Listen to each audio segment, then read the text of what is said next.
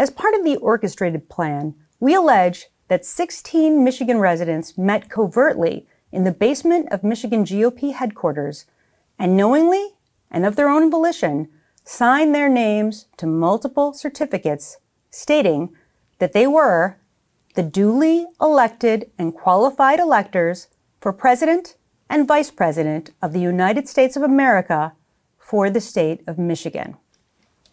That was a lie. They weren't the duly elected and qualified electors, and each of the defendants knew it.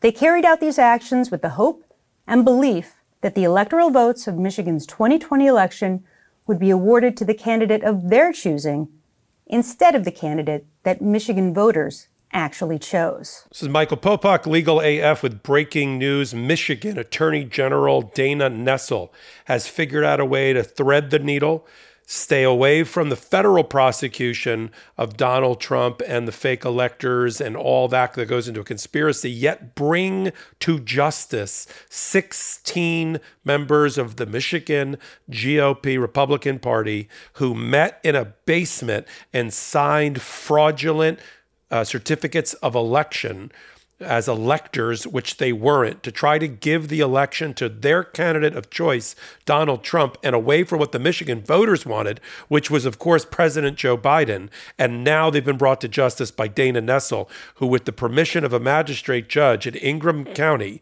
has indicted 16 of these fake electors. They've gotten hit with felony charges under Michigan state law that range in possible prison sentences from 5 to 14 years.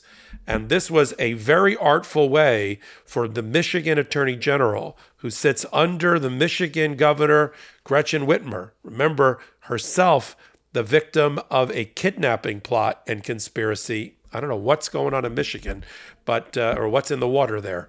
But this was a one of the many fake elector scandals that happened in 7 battleground states, and Michigan and its flinty attorney general is not taking it lying down. Now, look, she made her referral, as many other attorney generals did, to Jack Smith. Ultimately went to Jack Smith, but it was to Merrick Garland originally, saying, hey, we got these fake electors, right, who tried to meet clandestinely and sign with wax seals and feather quill pens, some sort of phony elector certificates, and try to throw sand in the gears of democracy. What do you want to do about it? We're either going to go after them ourselves criminally for all of the Michigan and state law crimes they committed, or Jack Smith, you're going to do it. And now, watching 9 months of Jack Smith indicting for Mar-a-Lago Donald Trump, about to indict, because we got the announcement on the same day, within hours, of Dana Nessel taking the podium. We have the information that, of course, Jack Smith sent a target letter to Donald Trump that he's about to indict Donald Trump a second time, this time in the District of Columbia, for, we imagine, part of that indictment is going to be about fake electors. So how did Dana Nessel both come up with a robust, muscular, state-based approach and get out of the way of Jack Smith and possible preemption or big-footing by the federal prosecutors of her case, and yet look Michiganders in the eye and say, I'm doing right by you as the top lawyer, top cop in Michigan? She indicts. And she indicts just the fake electors. She doesn't make it a broader conspiracy, though she could have, and brought in everybody else, including Donald Trump and John Eastman and Rudy Giuliani and everybody else. She didn't do that. She focused uniquely on just her citizens, her residents of Michigan, and brought a count or so against each one of them. And that's the way she can maintain her own case. At the same time, Jack Smith goes after Donald Trump and the others. In the other states, this could be a model for the other states. We're seeing, for instance, in Arizona, the attorney general doing about the same thing. She's just further behind. She's not ready to indict. She's developing her evidence.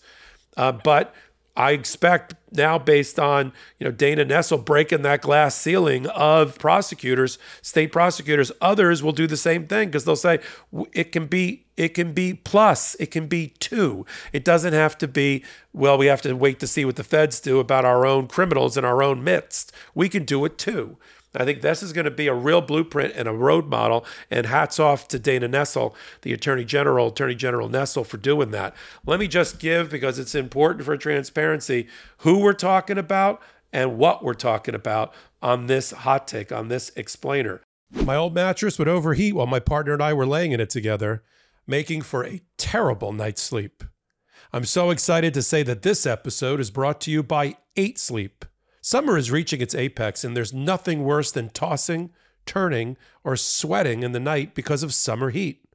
The pod cover by 8 Sleep will keep you cool all night, all the way down to 55 degrees Fahrenheit, so you wake up fully refreshed. The pod cover by 8 Sleep fits on any bed like a fitted sheet.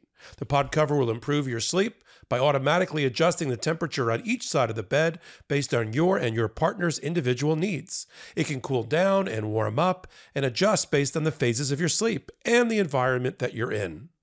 I love 8 Sleep because we spend almost half our lives in bed, so improving our sleep routine, habits, and overall sleep quality should be a priority for everyone. I love the temperature control and that my partner and I can set our side to each of our likings. I also love the gentle vibrating alarm each morning. I wake up feeling refreshed after a great night's sleep, allowing me to start the day off right. 8 Sleep's technology is incredible. While temperature is the biggest game changer, the pod cover has other amazing features. For example, thanks to the pod's sleep and health tracking, you can wake up to a personalized sleep report for each morning that offers insights on how certain behaviors, like late-night exercise or caffeine, impact your sleep and overall health. The pod cover by 8 Sleep truly provides the ultimate sleep experience. I've never experienced sleep like this. And the pod's cooling technology has been a lifesaver this summer. Invest in the rest you deserve with the 8 Sleep Pod. Go to 8sleep.com/legalaf and save $150 on the pod cover. That's the best offer you'll find, but you must visit 8sleep.com/legalaf for $150 off. Stay cool this summer with 8 Sleep. Now shipping within the U.S., Canada, the UK, select countries in the EU, and Australia.